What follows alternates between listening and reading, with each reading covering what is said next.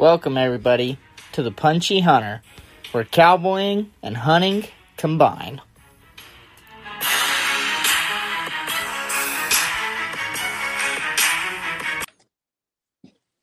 All right, everybody, welcome back to another episode of the Punchy Hunter. It's been like three weeks, maybe even four. Sorry about that. Life's been really busy lately. I'm here with Garrett Gardner today. I'm super excited about it. I met him um, in Go Hunt's showroom when I went for the beers, bags, and bucks deal. Got my pack fitted right, met some cool people, and got free beer. Uh, what can you complain about that? Um, Garrett, how are you, man? I'm doing good, man. Perfect. Right on, right on. Um, well, shoot, just uh, kind of tell everybody uh, about yourself and and how you got into hunting. Uh, so, like I said, my name's Garrett. Uh, we met at the Go Hunt showroom. I've been working for Go Hunt for a few years now. Um, I've been out in the warehouse. I've also done a little bit of stuff in their merch op side, kind of writing descriptions and doing photos on the website. If you go into the gear shop, um, some of that stuff I probably wrote it and did the pictures. If it was bad, it probably wasn't me. of course Um, not. uh, my dad got me into hunting um, pretty much as early as I as as we could. I mean, I've been going out on trips with my dad and my family um, even before I could hunt myself. And then here in Nevada, it's 12 years old. You know, 12 years old came around, got the hunter safety course taken care of, got my license, and it was uh, kind of full send for there. You bet, man. Yeah, yeah. You're uh, you're a Vegas native, aren't you? Yep. If I Yep. remember correctly. Yeah. One of the crazy that's ones not- hasn't left yet. Yeah, that's yeah. We we talked about that a little bit. He he told me he was a a Vegas native and worked on the strip and everything. I thought he was out of his mind, but you know, to each their own. I I kind of like the people who are out of their mind a little bit. You know, it's typically who I get along with. Uh, You know, I'm, I definitely don't say I'm sane, but I'm I'm, I'm a different bird, I'm sure. oh yeah, yeah. You said you worked in the uh, security, right? Um, yeah, yeah. We uh worked for Diamond Resorts. I think they've been bought out now, and it's like it's all Hilton Grand Vacations or something like that, or Wyndham, one of those guys. But it was a time resort hotel right there on the strip, like smack dab in the middle. Um, did that for eleven years, and just you know, seen all kinds of stuff. Oh human yeah. Human race is is pretty crazy. Oh, I could imagine. I could only imagine the stuff you saw working down there, and we and we won't go into that. I, I just I love how you went from doing that to freaking working at Go Hunt and running around the mountains all the time. Which I mean, you were doing before, anyways, even while you were doing that. But uh, Not as much. It was it was kind of like a, a recentering of my life, honestly. So, like, Yeah. I wanted I wanted more outdoors. I wanted more hunting, and uh, figured the easiest way to do that would be work for a hunting company. Yeah, heck Yeah. yeah, man. I kind of wish I jumped on that train instead of the self-employment train, which I mean, it's got its perks. I'm I'm about to do more hunting than I've ever done before. Um, which is a perk self-employment, definitely not why I went that route, but um it didn't take very long before I was like, you know what? I'm kind of my own boss now. I don't really have to take days off. If I want to Yeah, go set hours. yeah, if I want to go run around the woods for a couple weeks, you know, every fall, I don't really have to ask anybody. I just gotta make sure bills are paid that month and I can go. Um, and yeah, honestly, I I, I think uh, recentering of your life is a is a great way to put it. I kind of kind of felt the same way a couple months ago when I when I realized I could actually hunt as much as I've always wanted to. Mhm. Um, I actually sure. thought I was going to be able to do a second hunt this year, but that's not going to work out. Uh, we got some stuff going on um, at Go Hunt here coming up in uh, in like middle to late August, and won't quite have the extra time that I wanted to. We'll be a little bit busy, hopefully. Oh yeah, you bet. Well, hey, that's all right. That gives me uh, something to be looking forward to. Now I'm gonna have to let my imagination uh, run its course, you know, and just be on the lookout. Well, Perfect. you Well, know, it's, uh, it's not too much of a secret. I just don't know how much we should get into, but we uh, Go Hunt's turning ten, so we're having a ten year anniversary. Um, and oh, okay. with that, we'll be uh we'll be throwing out some stuff and whatnot. So perfect. Yeah. Well, I, I, I same to hear. I don't, I don't know how much you probably should get into that, so we won't. But that's cool. That's neat. I did. Yeah, it was. It was. Um, shoot, 2013 is when he started it, right? uh, 2013, 2014, Yeah. Yeah. yeah. Heck yeah. Yep. Um, and then the shop we uh, started selling gear in 2017, and now the showroom is almost going to be its full first year. Uh, we kind of opened that new showroom the way you guys got to see it uh, September of last year. So Oh, September this year will be its first full year. That's awesome. I man, that place is like a like a candy store. It's hard not to hard not to spend money in there, man. I was I didn't have none to spend when I showed up, and I was really mad that I didn't bring some to spend because there's some cool stuff in there. I would Oh, I would highly highly recommend anybody go take a stroll through there if they get the chance. Yeah. You know, well, I'm I'm running orders out in the warehouse, so anybody buying whatever they're buying, I get to go pick it, grab it, look at it, and it's like, ooh, I forgot we had those, or like, oh, this is new, or yeah, it's it's it's like good, but not good for the wallet. No, no, it's horrible for the wallet. I'm sure. Yeah. That's like, um, Constantly remind. yeah. I, I had a, a job at Academy Sports and Outdoors very briefly in college. It was just the only freaking job I could get, and I needed beer money really bad because I was a college kid. And uh, so I got this job at Academy, and at the time, um, I wasn't hunting near as much as I wanted to, but I was fishing a lot. And man, Academy was bad, bad, bad for my wallet. Mm. The employee discount never saved me a penny. I can promise you that because I bought more stuff than I ever would have if, if Oh, I wouldn't yeah. have. Oh yeah, I mean, I'm I'm in my like man cave room, and it's like, I mean, it's a freaking mess right now. There's, too much stuff that I'd never thought I'd have, and then got the hunt coming up, so everything's kind of just thrown out and laid over here, and trying to get my lists and everything together. Got a big Oh, old yeah. box next to me, my Wow. last order before I leave. Heck yeah! Well, shoot, and I I appreciate you. I when you said I, that you were uh, you wanted to do it tonight, that you left the next day, I was like, oh heck yeah, man! Appreciate you squeezing me in. I'd be going over my gear and doing this and doing that. Man, I wouldn't I wouldn't be wanting to talk to nobody. I'd be too fired up to go on this hunt, and making sure everything's ready to rock and roll. So I appreciate you um, getting getting me in and, and hopping on with me. And uh, if makes you feel any better. I had to empty my entire pack to throw that stupid anvil on it today. Dude, so my, my living like a man cave right now. My my fiance is not super impressed, but that's Yeah. all right. no, uh, we actually leave Saturday. Um, the hunt, op- the opening day is next Tuesday, so that might have Oh, been the Monday Tuesday thing that we were. I got confused on, but yeah. So I, me and my dad, uh, we partied up this year. Um, we usually do it for cow elk and mule deer here in Nevada every year. Um, last year we got October mule deer tags, and this year we pulled that archery tag. Um, yeah. Probably wouldn't have pulled it if I didn't have our draw odds there at Go Hunt, but um, I, shame shameless plug and, and I'm I'm not doing it just because I'm talking to an employee, I promise. But I wouldn't have pulled either of the tags that I had uh have this upcoming fall if it wasn't for Go Hunt. I mean I, I just I wouldn't have known where to begin. I really wouldn't exactly. have. Yep.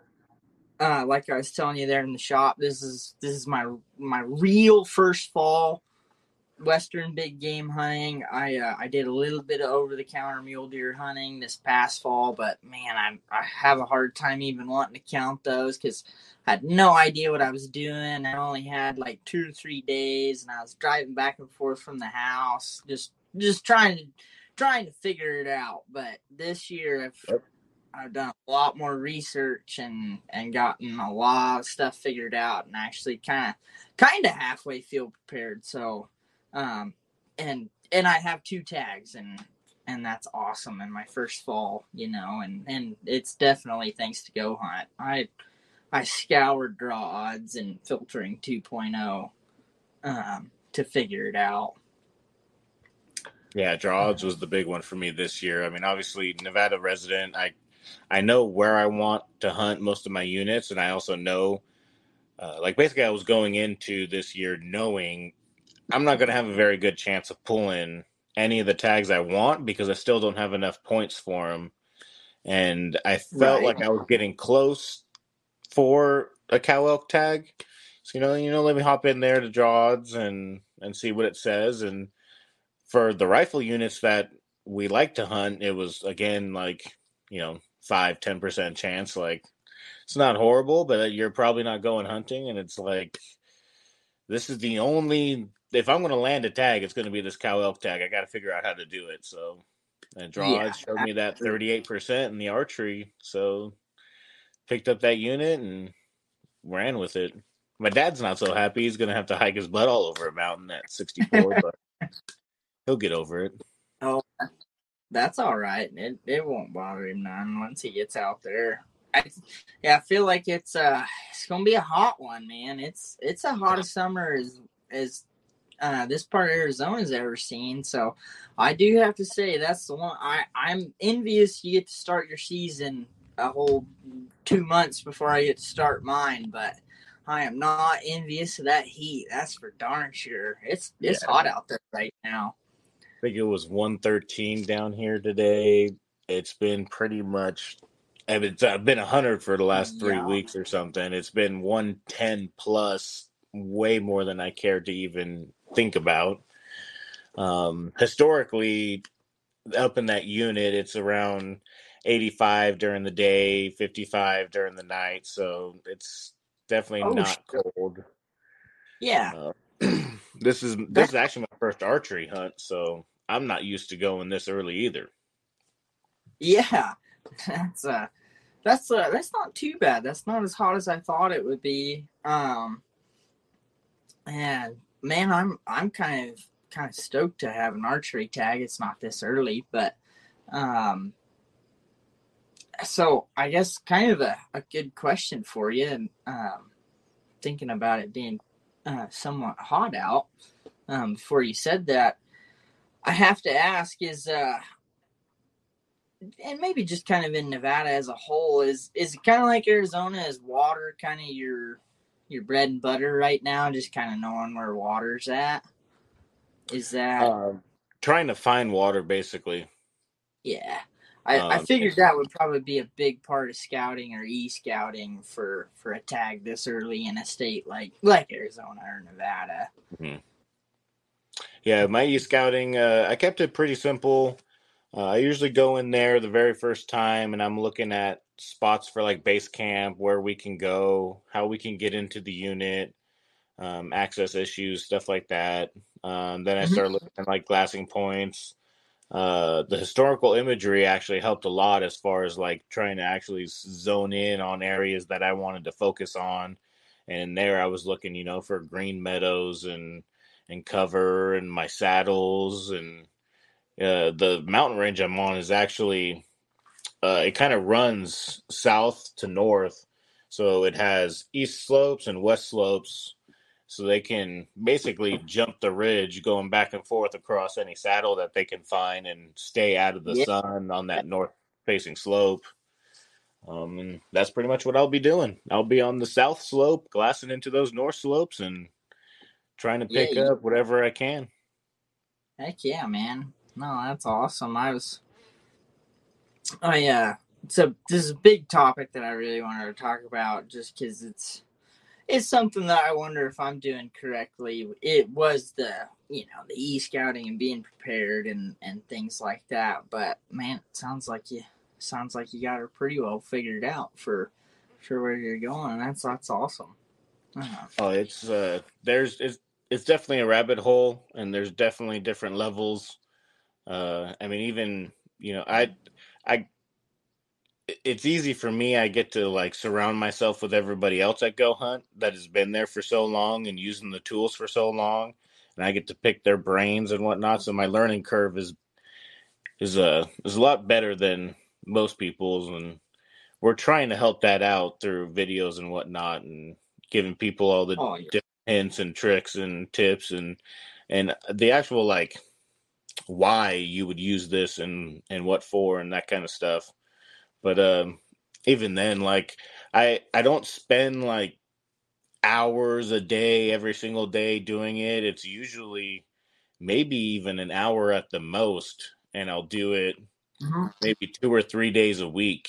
Um, I kind of feel like any more, and I start second guessing things, and I just start kind of overloading the system. You know, if I keep it real light, quick, fast, every other day, every you know every three days. I go in into it with a fresh mind, kind of look over what I already had, and then figure out where those spots are I haven't checked out yet, and see if there's anything else. You bet, man. That makes me feel a lot better because I don't I don't do it every day either, and and, and I'm I'm mainly focusing on this mule deer tag that I drew because I I uh, party apped it with my dad and um, my dad is a non-resident with only freaking one point. Was fortunate enough to draw as well. Um, and so I, I really want my dad to get a good deer. You know, he lives out in Texas. He's never Western big game hunted either. And he's, you know, we've talked about doing it my whole life. You know, growing up whitetail hunting, we always talked about coming out and doing something. Um, and yeah, I thought, man, I, I feel the same way. I, I really only spend a half hour, give or take, on it every two to three days. Just kind of try to make sure that I I know what roads I'm gonna be turning on to get to where I want to go and and what direction and um and then other than that, it's just making sure I know where you know if I'm looking at a wilderness area, what entrances I want to go in. If I'm not, if there's a campground or trailhead that, um, you know, seems like a good spot. Um, but yeah, I, I, try not to spend too terribly much time on it. Kind of the same deal. I figured it was I, one of them things you could kind of start being counterproductive on if you just yep. sat there just stared at a screen for hours every single day.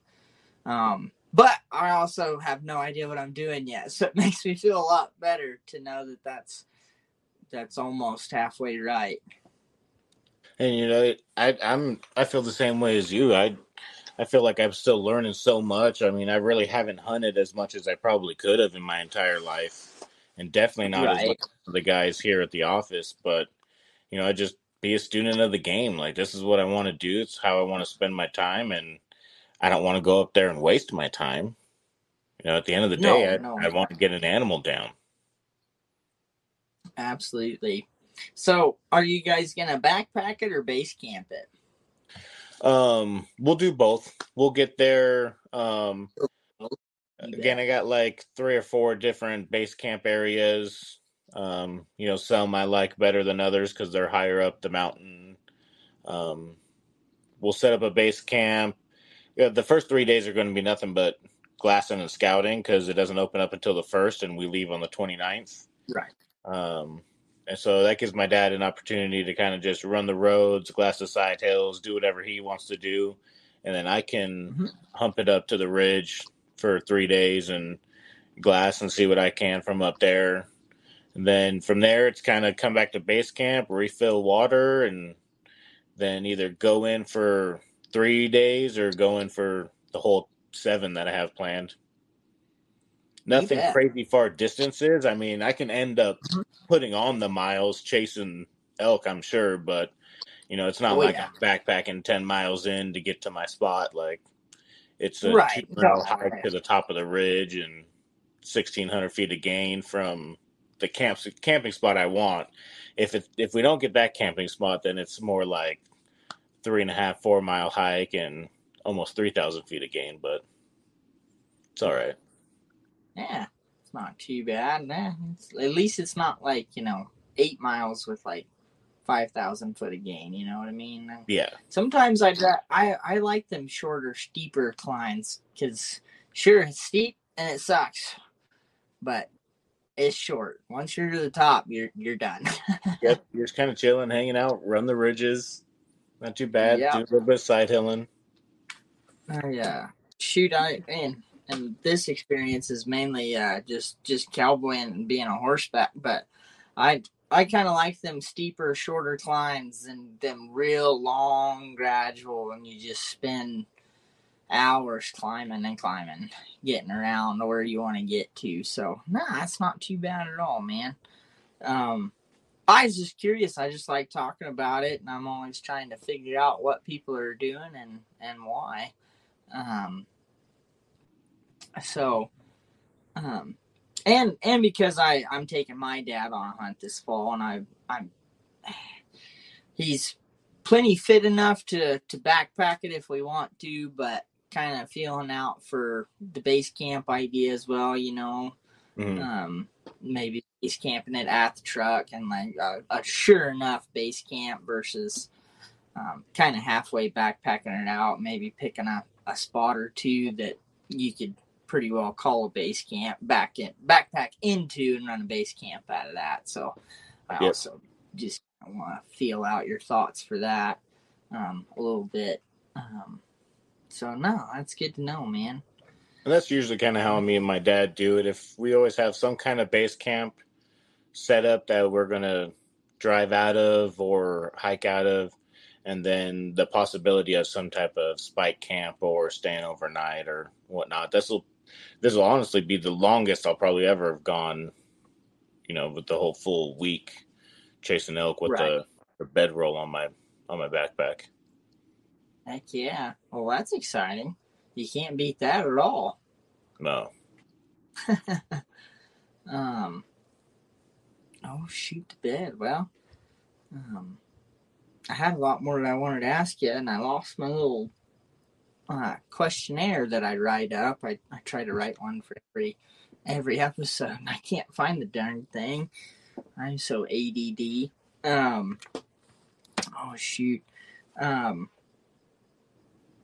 So, um, I'm guessing that working at working at Go Hunt's probably a, big reason why you get to take a full seven days. I'm sure that's that's probably a yeah pretty nice perk of the job.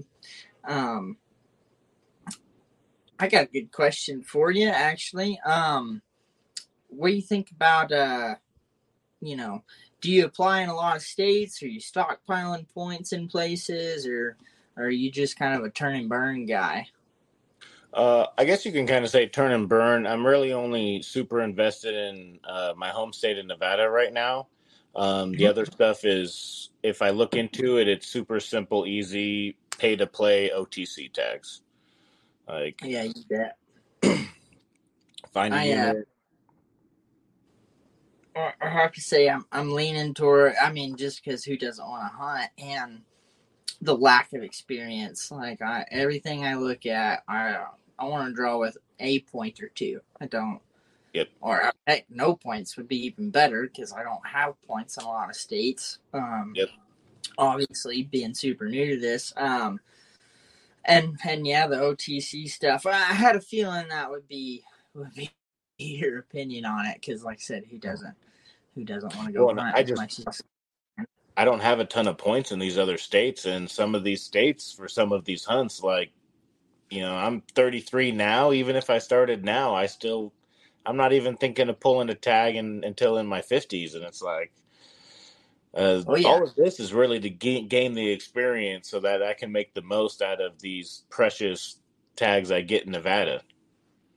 So I just need to go out and hunt, boots on the ground, stalks, figure it out, fail as much as I can in all those other places where those opportunities are at least abundant, and then that way, hopefully, I can really make something happen when I get a, that awesome tag here in Nevada.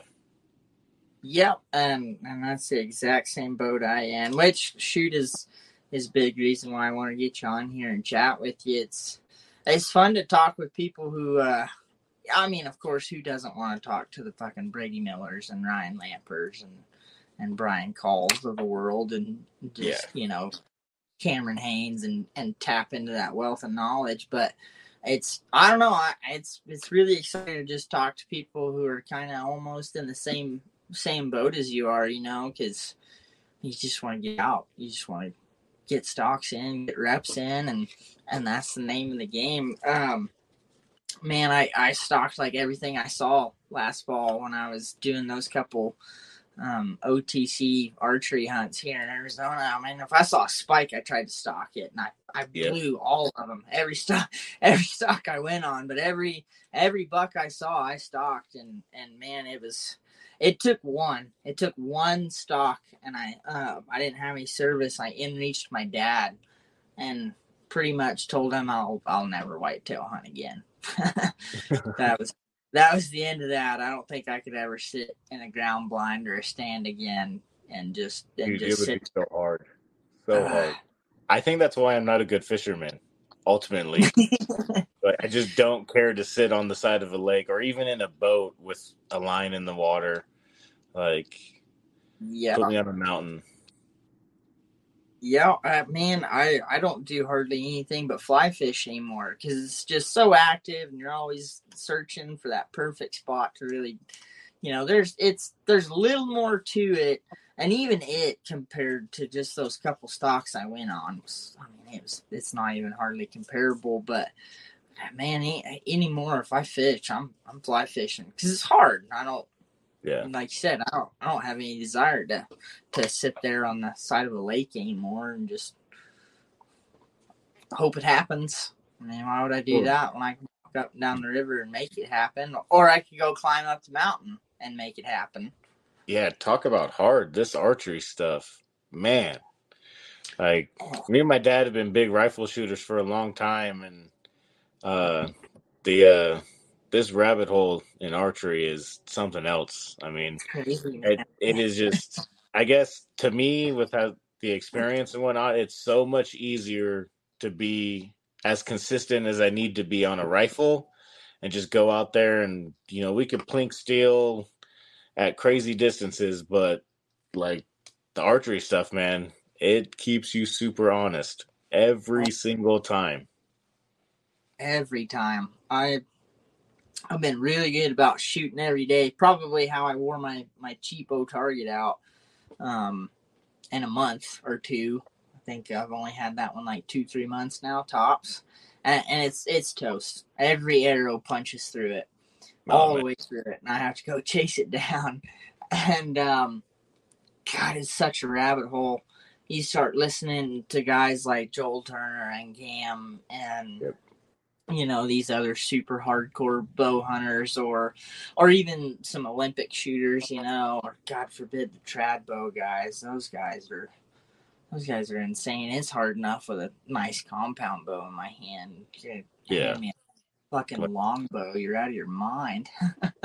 It, well and joel turner with that weird crazy recurve compound bow with an open sight that he shoots. Yeah i don't get it dude.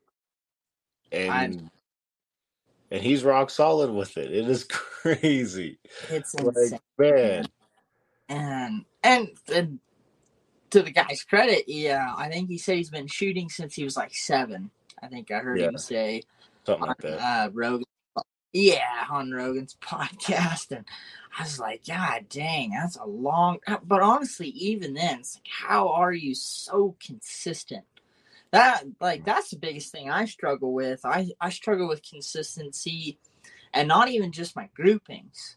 I struggle with consistency in my anchor point and my shot and my my peak picture and you know whether or not I really, especially because I use a an old school, you know, well, it's not old school, but first one, you know, trigger trigger release. That's what I've shot my whole life. Um, It's what I'm most comfortable with. And uh, to be completely honest with you, the first time I tried a, a thumb release, it was a good thing I was in the middle of nowhere because I skyrocketed an arrow. Uh, I went to draw and clicked that release on accident, and I, I never found that arrow. and so I was like, I better just stick with what I know. And so I really have to focus on pulling through the shot on like it's a hinge release, you know, and and God, just I can't even hardly get consistent in that, let alone my groupings and to just watch him drill it after drill, you know, and he's using that stupid weird curve recurve bow with an open sight, and it's like, man, how do you do that? Yeah, it is. It is nuts. But I mean, consistency is the key. Like even just consistency in life. Like those guys have been more consistent doing all of those things every single day or at least every single week.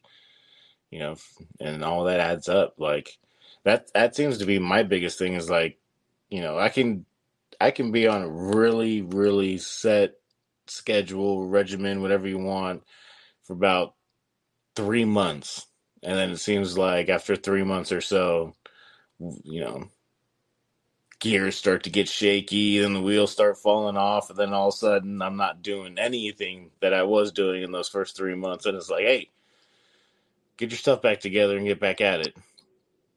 Yep. Oh man, that's again that's another relieving thing to hear because I I feel the same way sometimes. Like like um you know, rucking walking with a heavy pack, whatever. You know, I'm I'm not gonna call them hikes because I just go to a trail right up the road from my house.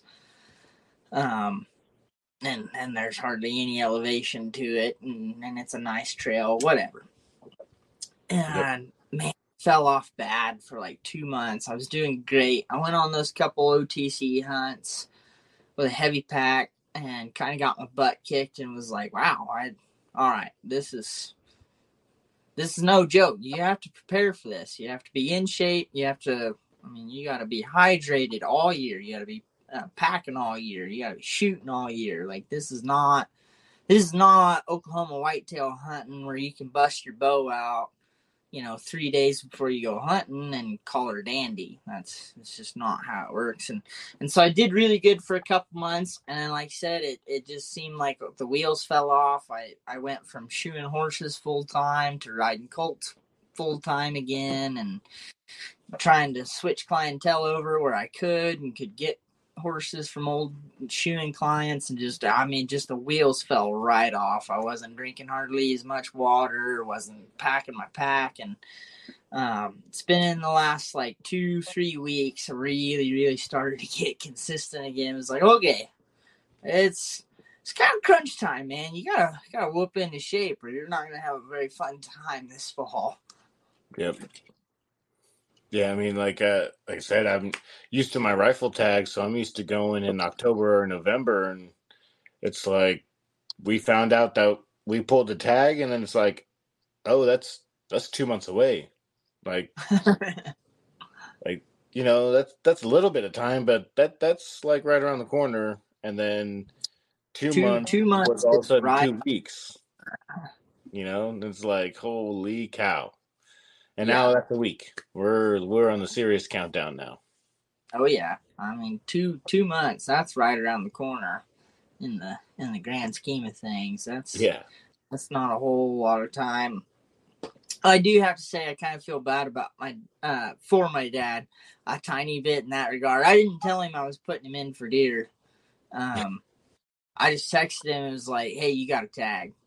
So um I I may I told him to make an account and all that and this that or the other and uh, that I was gonna put him in for for elk because I I know he really wants to elk hunt and um and I know he really wants to antelope hunt but we're gonna have stockpile points for that for a while. Antelope tags in Arizona yeah. are hard to get. Um but anyways um, good antelope yeah, yeah. I, I I do some day work uh, for a ranch here locally, and and the guy Shane Perkins that that's running it right now. Um, he's killed some bomber freaking antelope bucks, man, and and his his whole family has here in Arizona back when it wasn't super hard to get a tag, and I'm just like, gosh, dang it, just not quite old enough. I should have been born like not a whole lot before I was, just like just like 10, 15 years.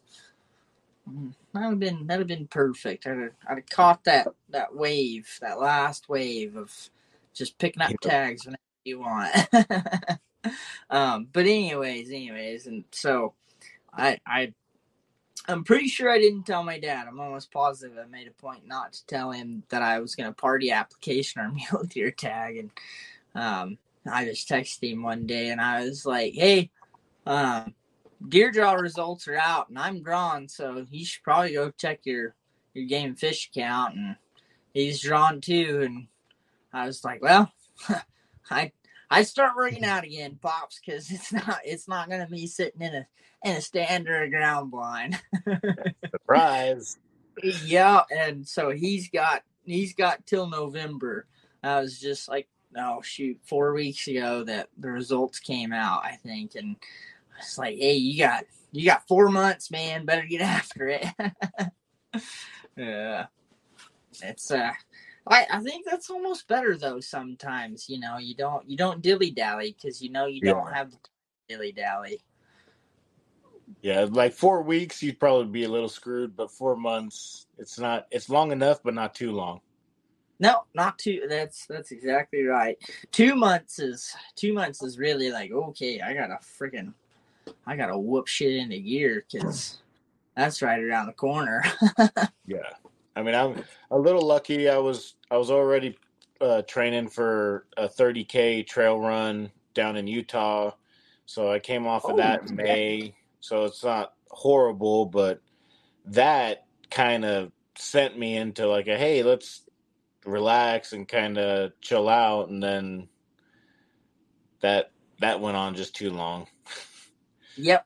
Yeah. It it it does. When you have too much time, uh, yeah, you'll really convince yourself that ah, it'll be all right. I can I could just Yep. do a little short short walk today, or or heck, it's it. I worked late today. It's it's not it's not a big deal. Just missed today. Hell, I got eight months. You know, get ready for this deal, and that yeah, and then the next thing you know, you're you're a month away, and you're huffing and puffing because you're out there trying to run down the trail, get ready. Um, Yeah, it's, it's no, that crazy how much like tomorrow turns into next week, and then into next month, and then into too late. oh yeah, yeah, and I I get it all the time riding these breaking these colts for people you know you you do 30 60 90 days is is very typical somebody will send you to for just 30 and you do it 30 days at a time so um it's very very standard to get them for 30 or 60 or 90 and if you're really lucky you get them for 120 150 it's just a lot easier to make a nicer horse when you have them for that long. But you you'll do the same thing especially when somebody shows up with it you know first day you've never touched it they hand you the hand you the lead rope to the horse and they go don't don't worry about it you know take your time you got 90 days and you got this horse sitting over here that you know you only have 30 and it's really easy to work all them horses you know you only have for 30 maybe 60 those 90 day horses are sitting over there and it's 95 degrees and you're like yeah you know what? I just worked them horses tomorrow. I i got them for for 90 days. I don't i don't have to worry about it today. It it, it got hot on me. I could i could sure use a sandwich and a cold beer and you know i want to go for a walk this evening and it's yeah it's amazing how that turns into oh crap it's it's 80 days and they're coming to get this horse in 10 yep.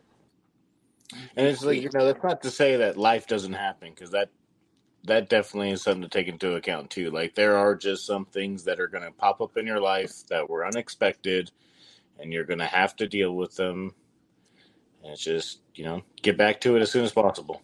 Oh yeah, yeah, absolutely, and um, yeah, not to say that there's anything wrong with taking a break by any means, if even if you want to do so deliberately. And yeah, life definitely gets away from you. It got away from me bad there for a minute.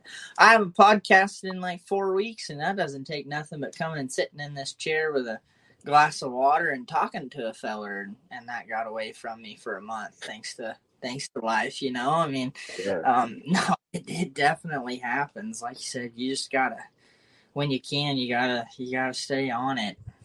Um, but I uh, a year ago I was that guy that was like, "Oh, Garrett, why would why would I go hike? Like, why would I why would I do that?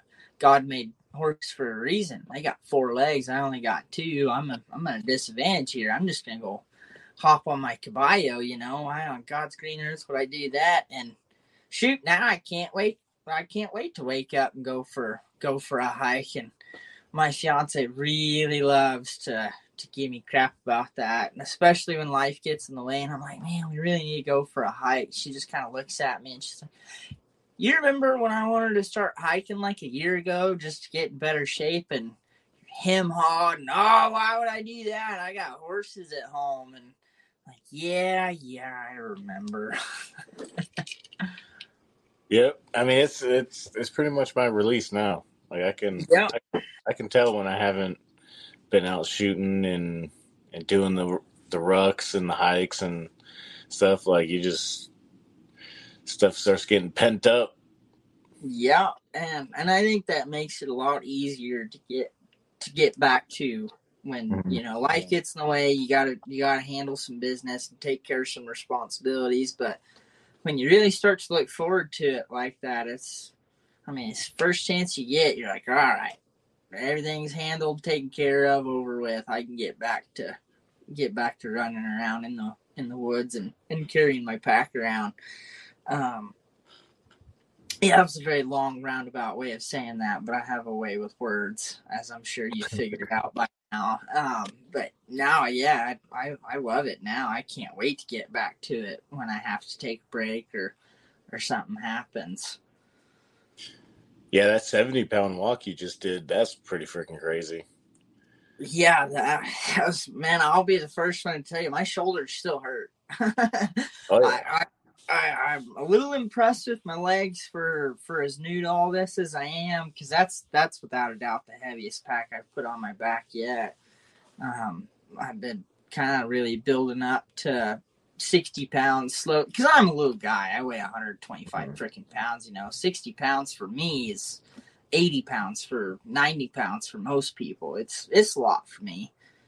And so I've been slowly building up to that, and I've been at like 60 pounds for like I don't know four days now. I finally really kind of quit pussyfooting around and and threw it all in there and got to 60 and me and my buddy Cody got to talking about Cameron Hanes and his rock that he makes people carry up the mountain for lift, run, shoot. And I was like, wouldn't it be funny if I if I put my anvil on my shoulder and I carried that down the trail for a while and tagged Cam Hanes in it? And Cody goes, Well, why don't why don't you just put it in your pack? Film that. And I was like, ah, I guess I could, couldn't I, Cody? And he kind of did that. Well, you're a pretty big freaking wuss if you won't do it tomorrow. And that was last night. So here we are. That, yeah, I packed that 75 pound sucker four miles today. And when I got to the truck, I was toast. I'll be the first one to tell you I didn't I didn't have no more in me. That four miles was that was it. I was I was toasted. Yeah, I mean, dude, you're you're already over half your body weight. Like yeah, um, and I, I would like to get to my body weight is um not not often i don't want to go do that every day but i'd like to get to enough of a routine and comfortable enough with it that maybe like once a week i'd like to pack my own body weight just because it with a full camp for a seven to ten day backpack hunt you know if you kill on the first or second day that first pack out when you still have everything for that yep. whole hunt. It, it don't take but 30, 40 pounds of meat and you're at 120, 125 pounds. And that's what I weigh. So I figure I better try and work up to it and, and be able to walk it down that stinking flat trail I walked by my house before I hope I can pack it out of the mountains. Oh yeah, yeah. Those uh, those pack weights, those pack weights can get up there. They sneak up on you. They they really do. Um, Mm-hmm. my dad texted me the other day. He's got his new stone. Um, he got the uh, Cole. What is it? Forty four hundred, I think. Forty eight. Yep. Forty eight. Yep. and and he uh he's you know he's getting his gear to you know gather as it comes in the mail and he puts it in his pack and he's weighing it and this that or the other he's he's pretty well got most of it now um i just sent him my gear list and was like you know here's what we can share don't worry about it for now but this is what you for sure need for yourself and he texts me and he goes my pack weighs 45 pounds really gets away from you, doesn't it? Yep. he said, That's no weapon, no optics, no nothing. And it's at 45 pounds. And I was like, Yeah, yeah, it does. It gets away from you really fast. And he texts me back and he goes, I'm starting to see the allure of paying that extra 50 to $100 for that ultra lightweight next step up. And I texted him back and I said, Welcome to the rabbit hole. Yep. yep. You're like it, it is true, unfortunately. Like you want to have a little bit more comfort in the fact that you don't have to carry so much weight around. Like you shell out a little bit more dough and you get some lighter stuff that does the same thing and there you go. I think Yeah. the guy that uh, started EXO, I just watched a video he did with the Born and Raised outdoor guys. Was it his name Steven or Steve or something? But uh, EXO Mountain Gear, the backpacks. Mhm. He, uh, I think he said his base weight is like 18, 20 pounds or something. So base Sure. weight is everything he uses on a hunt without food and water. So his shelter and sleeping bag, any everything he takes without food and water, 18 pounds Gosh, in his backpack. that's insane. Yeah. But he's also, you know, like it's experience. Like Oh, yeah. Brady, like that guy can Yeah. fit ten to fourteen days worth of stuff into a backpack and still weigh as much as your dad's forty-five pound pack. Like, Oh yeah. Right. Then he, then he puts the Hubble telescope and a 14 pound rifle in it and kind of Yeah. Negos. but then again, you know, if if he didn't, if he wasn't so crazy about all of the ounce counting he does with his toilet paper and this and that, Dude, then he would have been at 85 pounds instead of what he is at with his crazy Hubble telescope. That thing is, it's huge. it is ridiculous, dude. So I- ridiculous. I will be the first one to say I did not realize I, I I knew it was big. I mean, you can tell it's big. Everybody makes jokes about it. It's you know, it looks big on a tripod. Like you could darn sure tell it's big. And then he he posted an Instagram story the other day, I think it was, and he had it like laying on his shooting mat next to his rifle or something like that. I think I can't remember. He had it laying next to something that gave me like a good scale of how big it really was. And I was like, holy shit. Yeah. He puts that in a backpack? Like that is seven and a half pounds. I think we That's weighed it one time. At seven and a half pounds. That's insane. Um, but like you said, he, he he wouldn't be able to he probably wouldn't want to or wouldn't be able to pack that if he wasn't so insane about cutting ounces everywhere he possibly could. Now, Yep. I will say after hearing his uh Kyrgyzstan story, his Marco Polo story, Mhm. man, I don't think I'd be cutting ounces on TP anymore. Yeah, he's uh one. It, it, everyone in the office gives him all kinds of stuff about his uh that kind of personal hygiene because there Yeah. there was a couple of things like he he would say something about TP and then he had a saying about wet wipes and then if you like the two sayings together made it seem like he didn't use any of them for wiping his butt. You're like, you're like, what do you do, bro? Like, yeah. I mean, at one point, you really weren't eating enough calories to live on the mountain in the first place, let alone doing all the hiking you're doing. So maybe you just don't need to use the restroom. You just your body just uses every little ounce it has. Maybe, maybe. I know. I know it don't work that way for me, man. Especially because he said he likes to strain his coffee through his teeth, and I I love strong coffee. I'm I'm like right there with him. I want to strain my coffee when I drink it. And I know what that does to me at home. So, I mean, come on, man. There's no way you're making it that whole time without having to.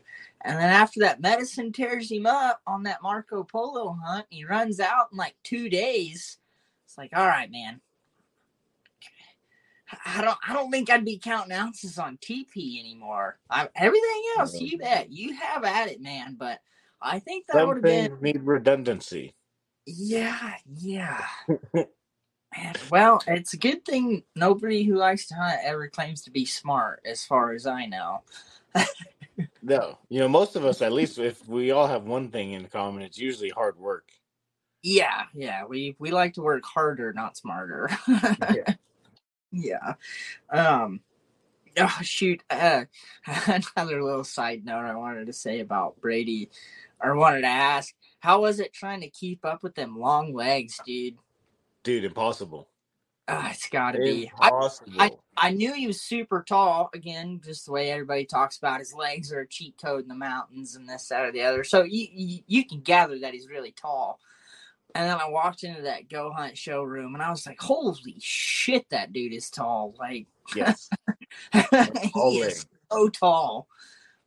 Ah, God, there's no how there's no way you keep up with him. No, I mean we got a mile in, and then it was pretty much like, or I, by a mile in, he pretty much left me, and then I oh, sent oh, yeah. him, I sent him a little message a couple minutes earlier, like, "Hey, don't don't wait for me. You do what you got to do. Get your work in. I'm going to keep pushing, but yeah, yeah that you're, dude." You're covering 12 inches of stride more than I am. So just maybe even more. Like, in for the longest time, I've always been someone just like walking around, and everyone's like, why are you walking so fast? It's like, I'm not walking fast. I just am using more of my leg than you are. Yeah. And he just, yeah, he, and he wasn't even trying to outstride me. He's just chilling, oh, walking. Oh, yeah. And it's just effort, effortlessly. Like, you know, I'm 50 pounds heavier than him. He was probably like just under 190. I'm 245. I definitely had more weight in my pack than he did, but at the end of the day, like, there's just no keeping up with his genetics. Ah, dude, they they are. I love that saying. They're a cheat code for the mountains because they have to be. So that kid friend of mine, Cody, I was telling you about, he's six foot three, you know, mm. and we're we're planning all these hunts together, and all this time, I've been sitting there in the back of my mind. I'm like, man, I better get it together. It's gonna be like chasing Brady Miller out there. He's just his strides are just so much bigger than mine. I'm gonna have such a hard time keeping up with him if I don't get it together. Uh, I don't usually wish I was super tall, but the cheat code in the mountain saying has kind of made me wish I was kind of tall, man.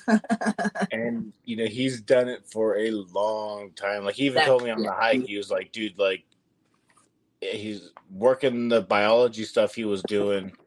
Like he was like, I was in the mountains literally every day.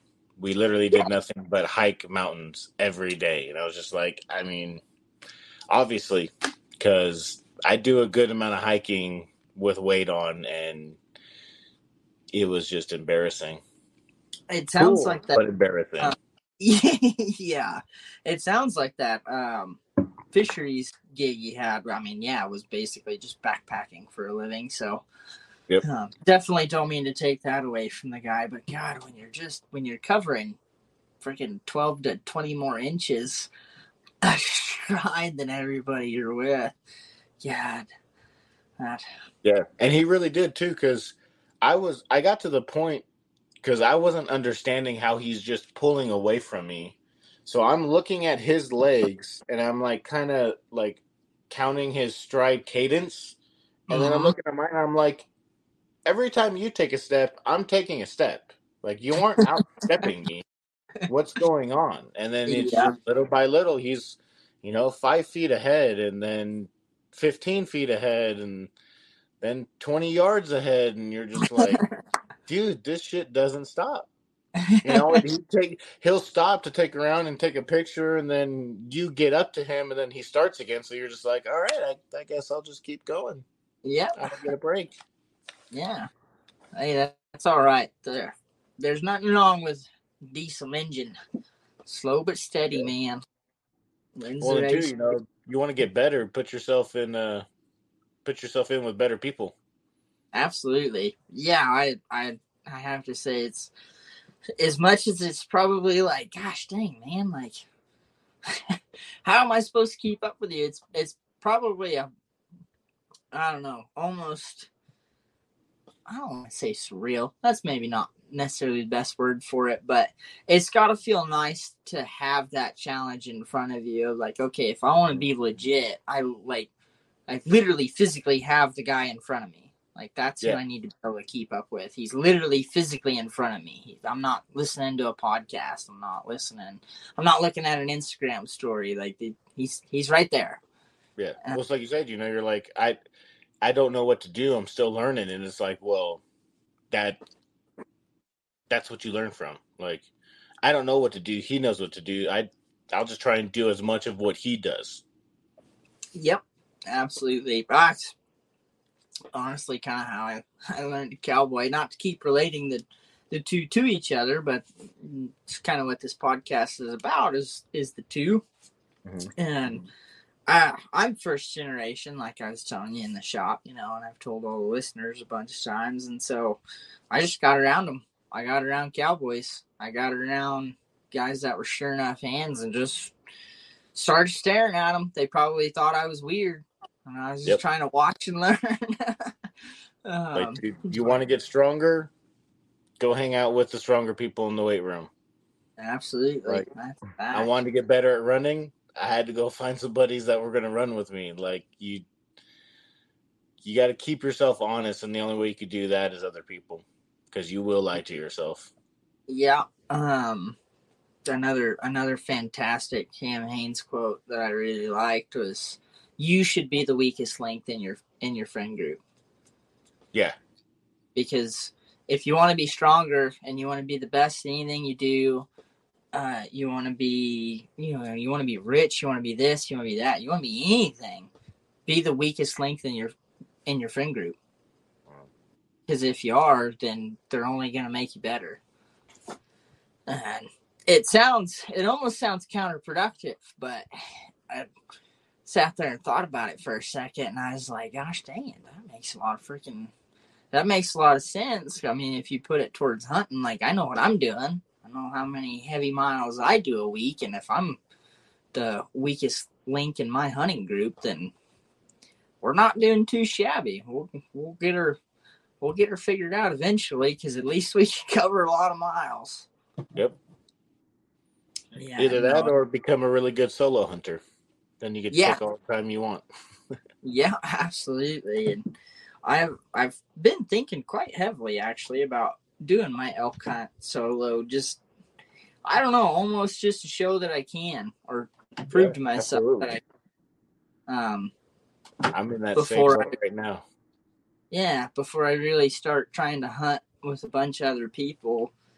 Just that way, I, I it's uh, I just want to test myself, kind of. To be honest, I just want to prove to myself, okay, I can go spend 13 days.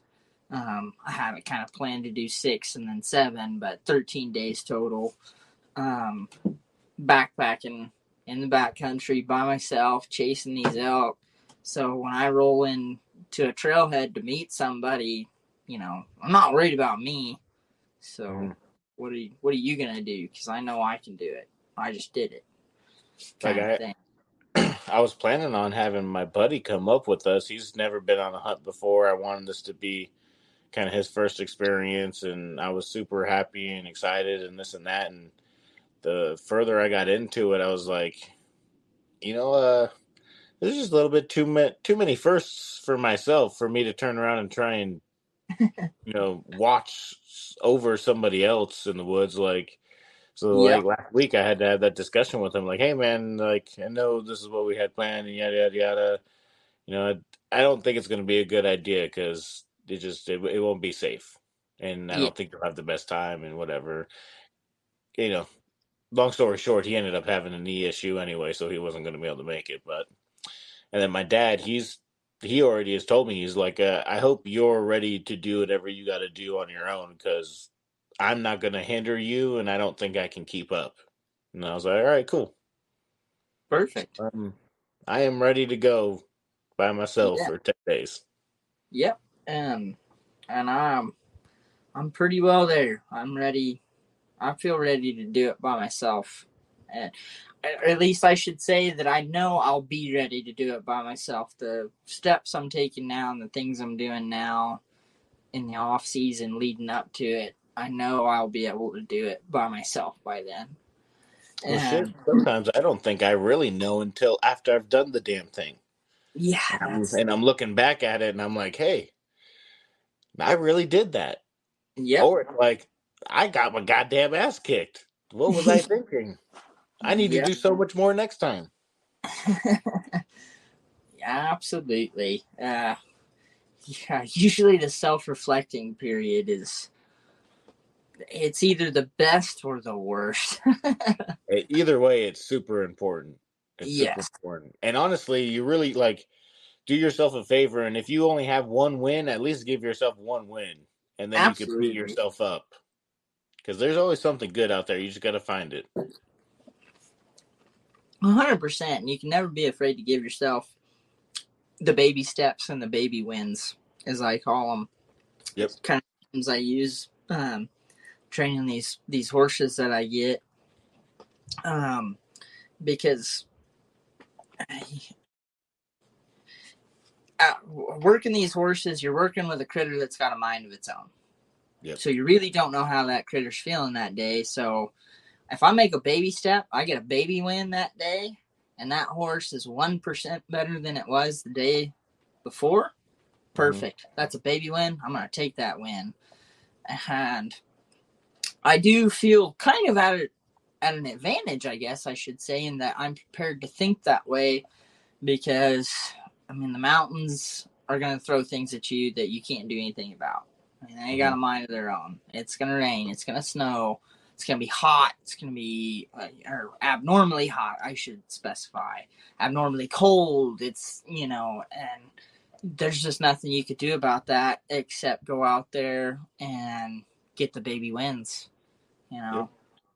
that's like I all was you. shooting with, uh, I was shooting bows with Paul and Lorenzo, um, and you know, two better shooters than me. Two people have been shooting archery way longer than me, doing more hunting than I've been doing, and I still won two targets. You know, Hey, there you go, dude. You I definitely freaking- lost the day, but I won two targets.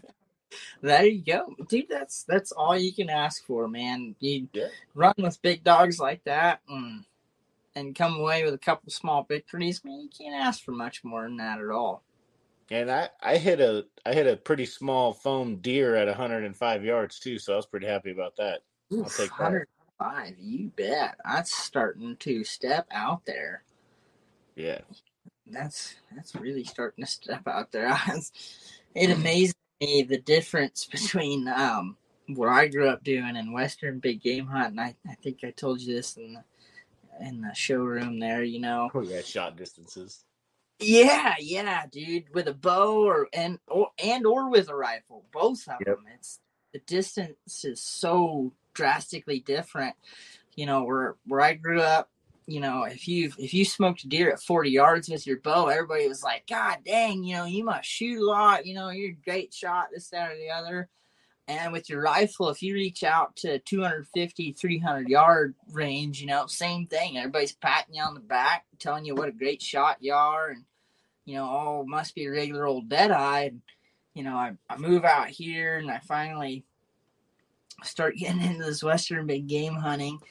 And guys are like, oh, I'm I'm zeroed at 300, but you know, I'm I'm I'm comfortable to like six you know, I'd have no problem shooting six. Like that's dead deer.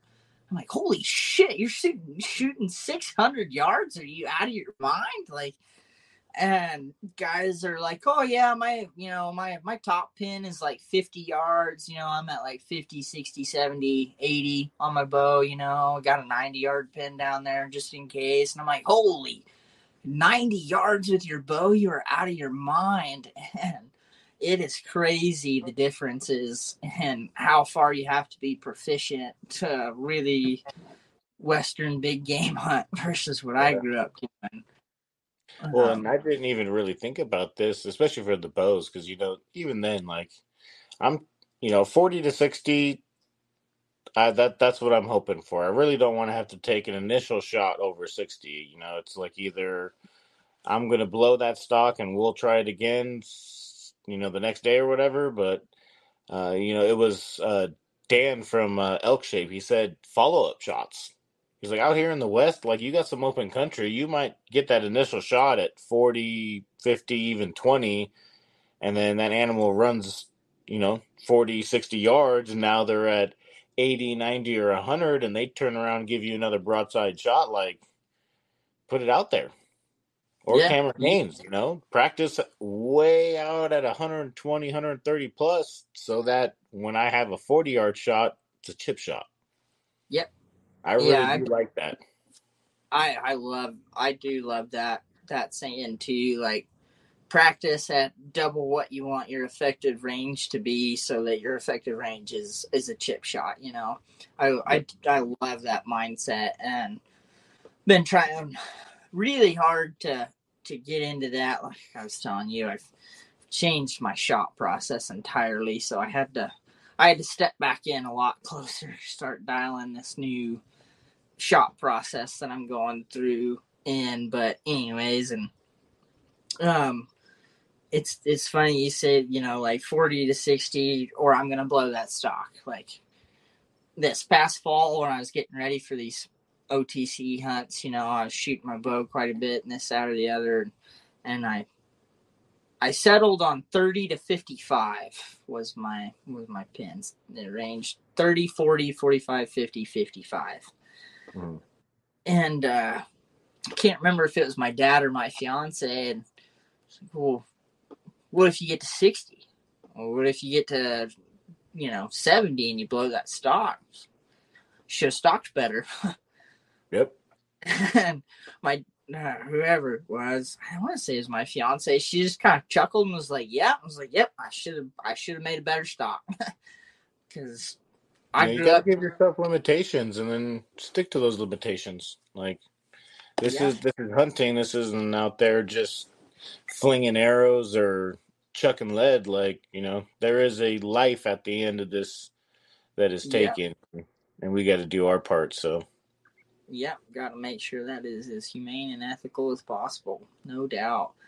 I told her I was like I, I, I grew up taking 15 yard shots. You know, 55 for me feels like a mile. It's, mm-hmm. it's blowing my mind that I'm stepping out at 55 yards with my bow just because of what I grew up doing.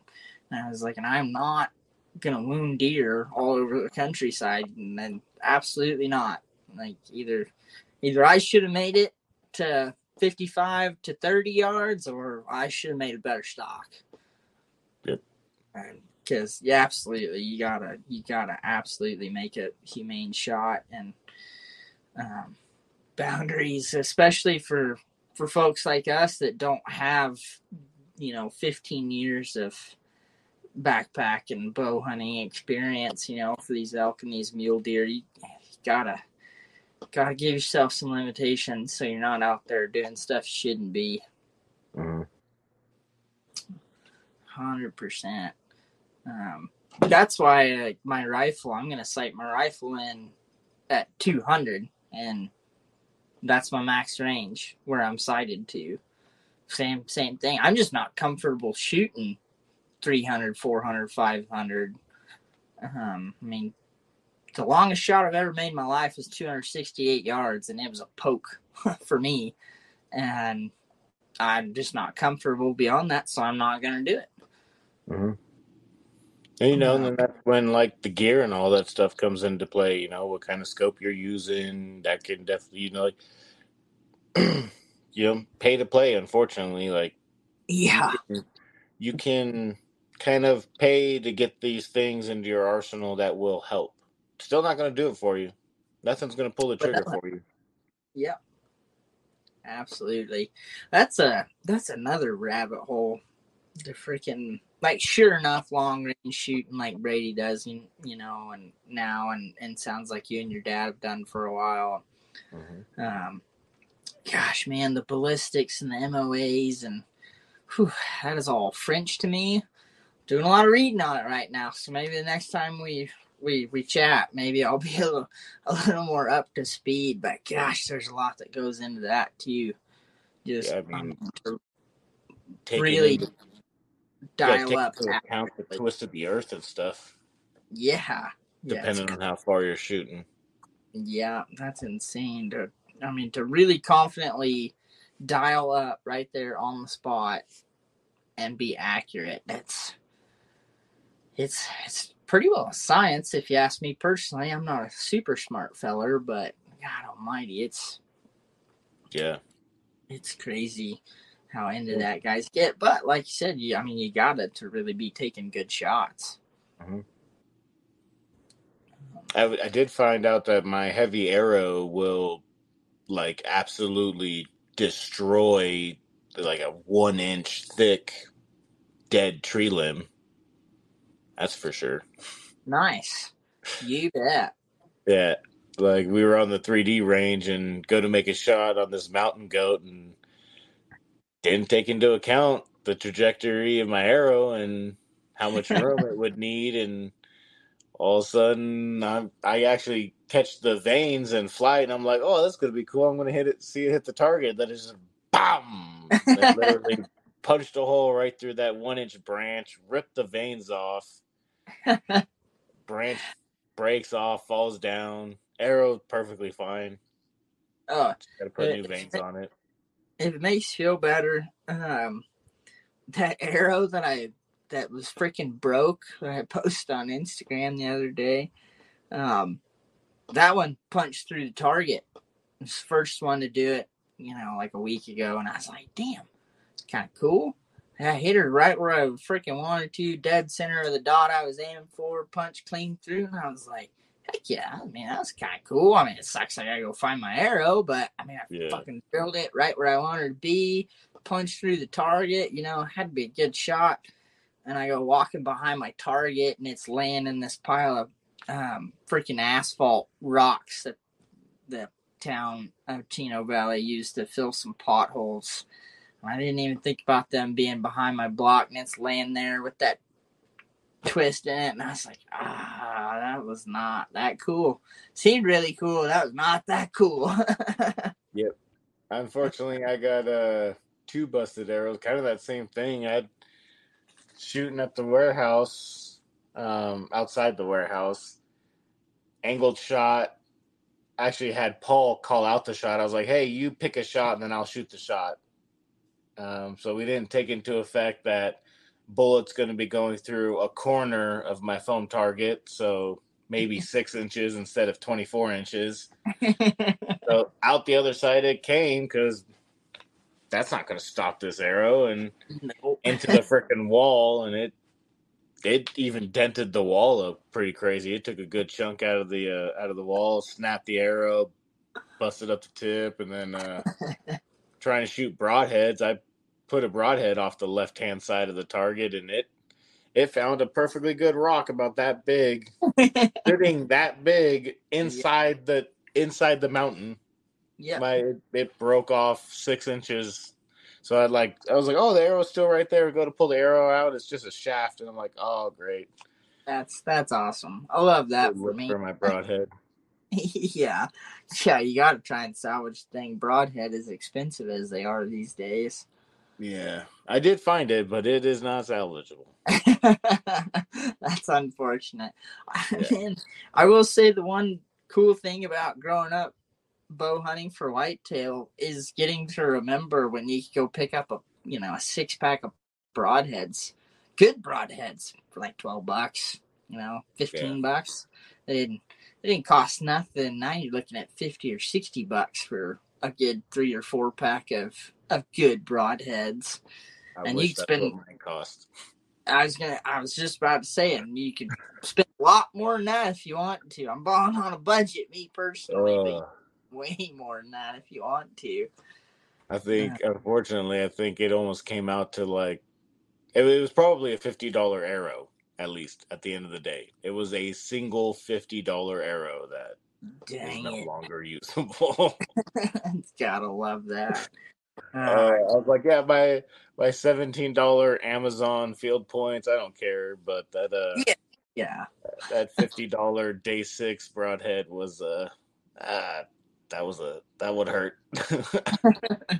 maybe maybe I shouldn't believe in this as much as I should, but I'm a big believer, and I just try to match the grain of my field point to the grain of the broadheads that I want to use. Yeah. That way I don't have to go whiz any freaking broadheads past my target on accident because I twitched at the last second and, and be jacking up a bunch of expensive broadheads. I, and again, I should probably shoot some broadheads before season gets here, but right now I'm like, you know what? Broadheads that I like are 100 grain field point is a hundred grain, we're gonna call her Dandy and yep. Keep them broadheads in a nice, safe place for the moment. yeah, I was, and I was just trying to do some broadhead tuning because, like, again, I I don't know much about this archery stuff, but everyone's like, yeah, that that big fixed fixed blade broadhead is going to not go, or probably not go where your field points have been going, and uh Granted, it was a bad shot. That's why I was off target, but they definitely were not going exactly where the field points were either. So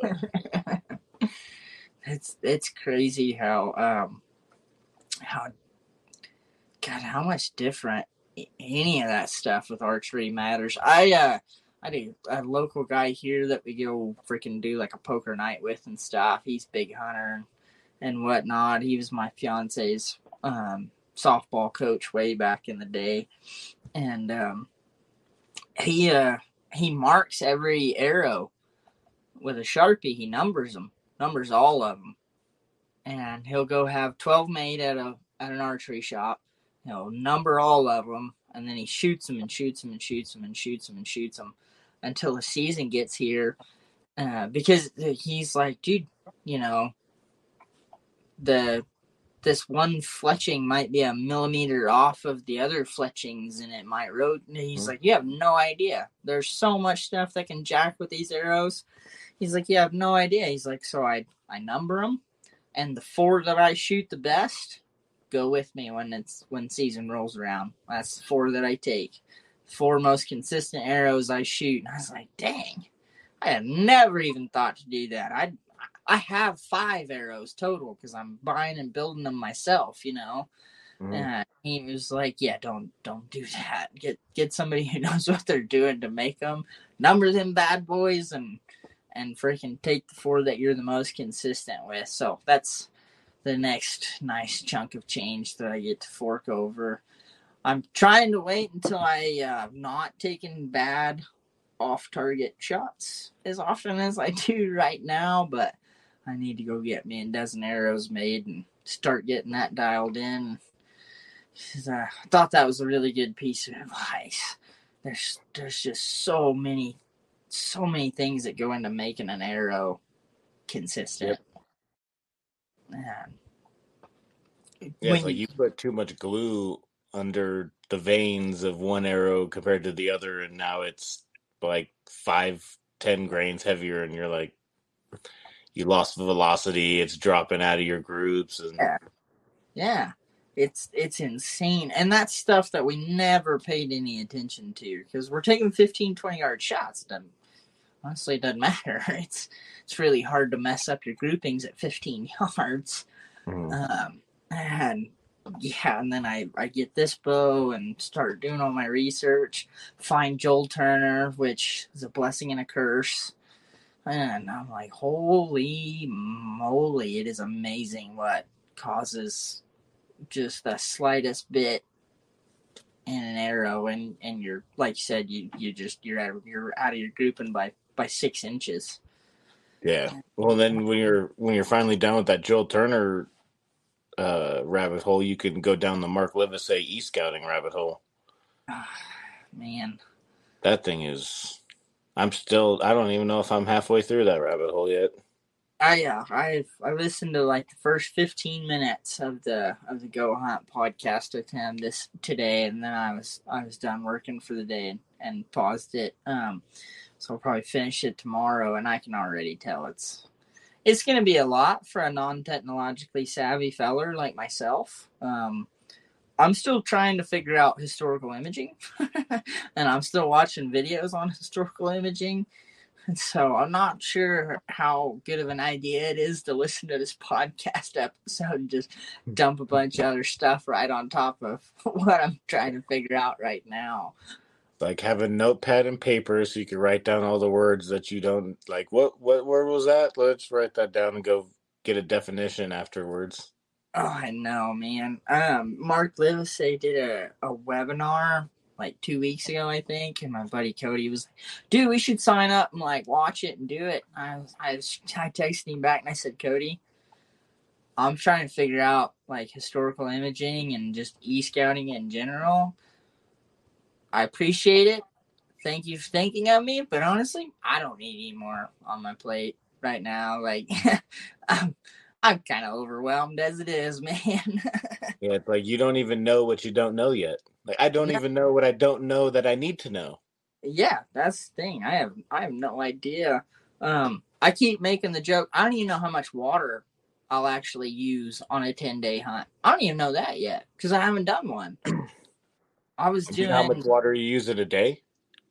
Like if you Uh, went on a week, like just an overnight hike. I know what I use in a day as far as drinking water, and I know how many dehydrated meals I was eating in a day on overnighters. Um, I keep forgetting how many freaking meals it takes to make a dehydrated meal, and I know some of them are different, but I drink, um, what's what is 30 64 i drink 64 ounces of water a day. That's what i drink and then pretty much however much water it takes to make two dehydrated um, freeze dried meals You do like a normal, legit breakfast and then a, just a dinner meal. yep um, and usually just snack for for lunch and stuff Got some show and tell because I just picked up all my stuff. What does my coconut curry take? I think it's ten ounces in my breakfast. Oh, four or five ounces. So that's really nice. yeah that's not bad at all four or five ounces so Five what's that? ounces for breakfast. But I'm actually putting protein powder in with that, so probably end up adding a little bit more. I definitely do most. I mean, most of my water is just me drinking it, um, throwing supplements, yeah electrolytes, stuff like that. Uh, I mean, I sweat a ton. That last hike that I went on that uh, you saw me post, it, I think my Garmin said, uh, and you know, obviously those Garmin numbers aren't exactly right, but there's something to go off of. It was 4,000 milliliters. Like, I think that's four liters. Sweated four liters of water. Phew. I didn't drink four liters on that hike, I tell you that. I think I think I don't even know if I drink four liters in a day. Like I said, I usually drink two Nalgene's. I have uh, one of your guys' freaking go hunt Nalgene's, and I usually just try to make sure I drink at least two of those a day. Nice. yeah, that's. I don't think that's four liters. Well, yeah, but then even that too, like, can you even, can I even fathom carrying that much water? Like, no, like that's, that's easily like 30 pounds of water if I was to drink four liters a day for 10 days. Like, that's, oh just god, not yeah. going to be able to do it. No, gosh, no. You, you'd want to. I don't know. You'd have to hike in beforehand on a scouting trip or something and stash water. Yeah. If there's not any accessible where you're going, you're like you said, you're you're not carrying that in there. I got pretty much my problem solving equation was um, I got an eight liter bladder because that's like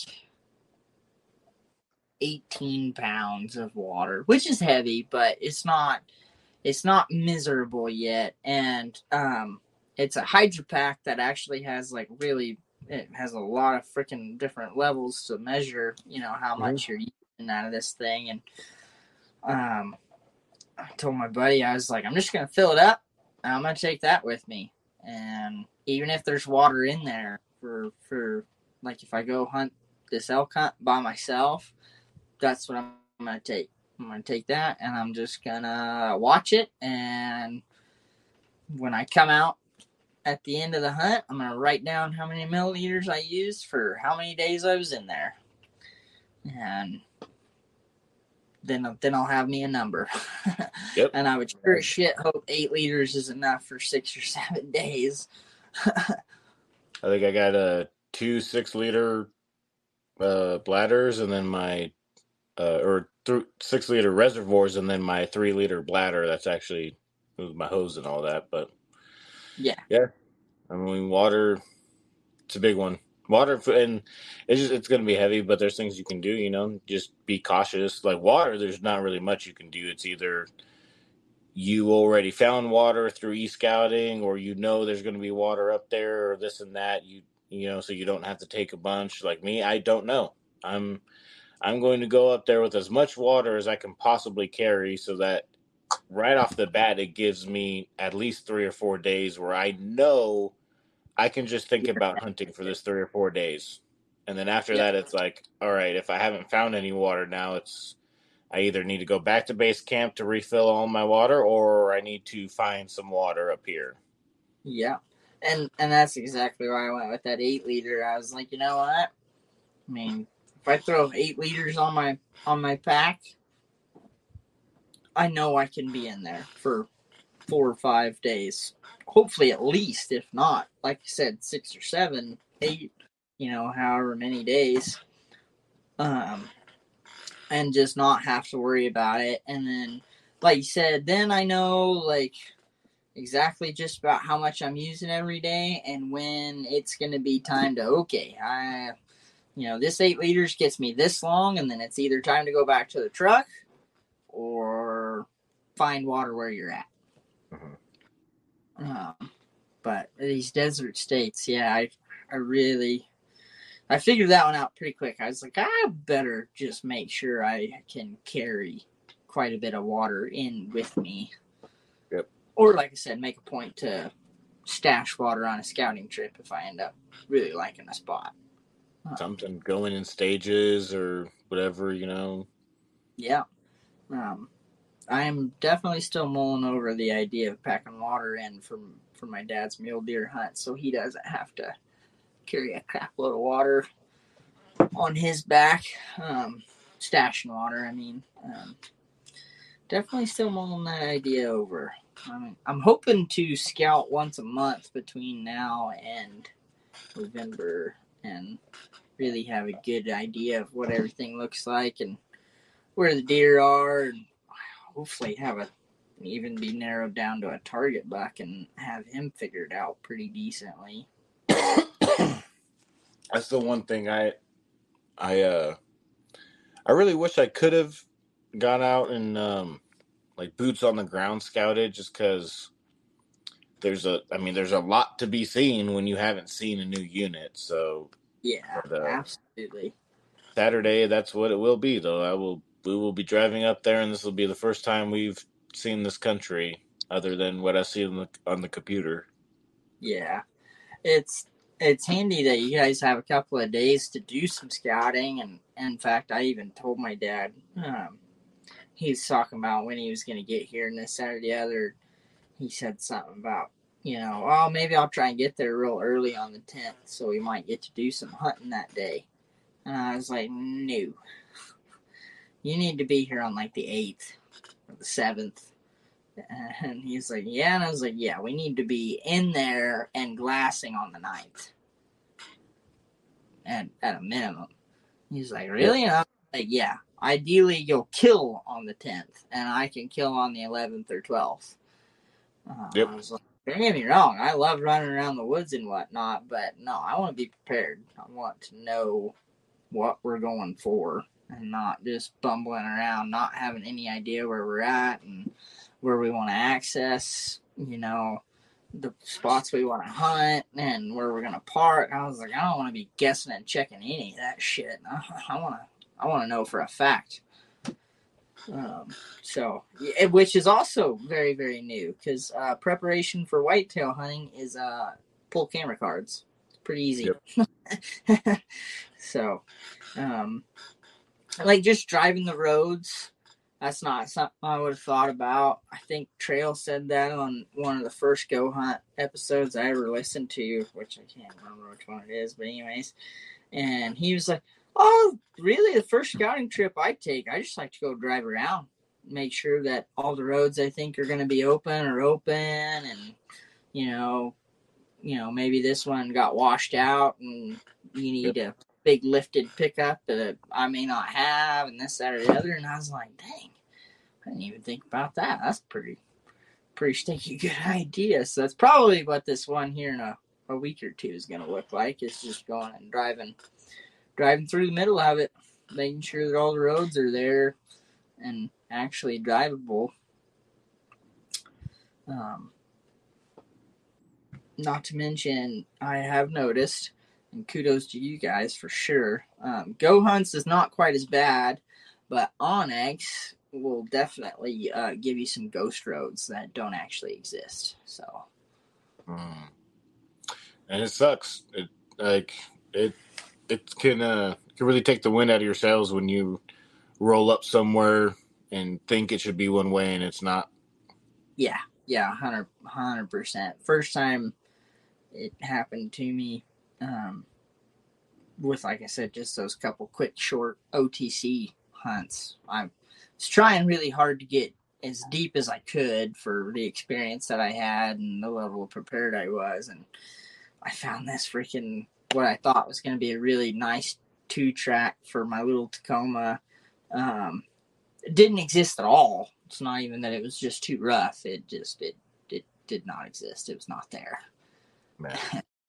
And I'd found some really cool country back off of it, and I was like, well, I can either walk six miles into it, which I'm not prepared for, especially with I think I was packing like 45, 50 pounds. I wasn't super heavy. I mean, I was for my my first backpack hunts. I was pretty stinking stout. Um, just in case I did decide to stay the night, I wanted to make sure that I could.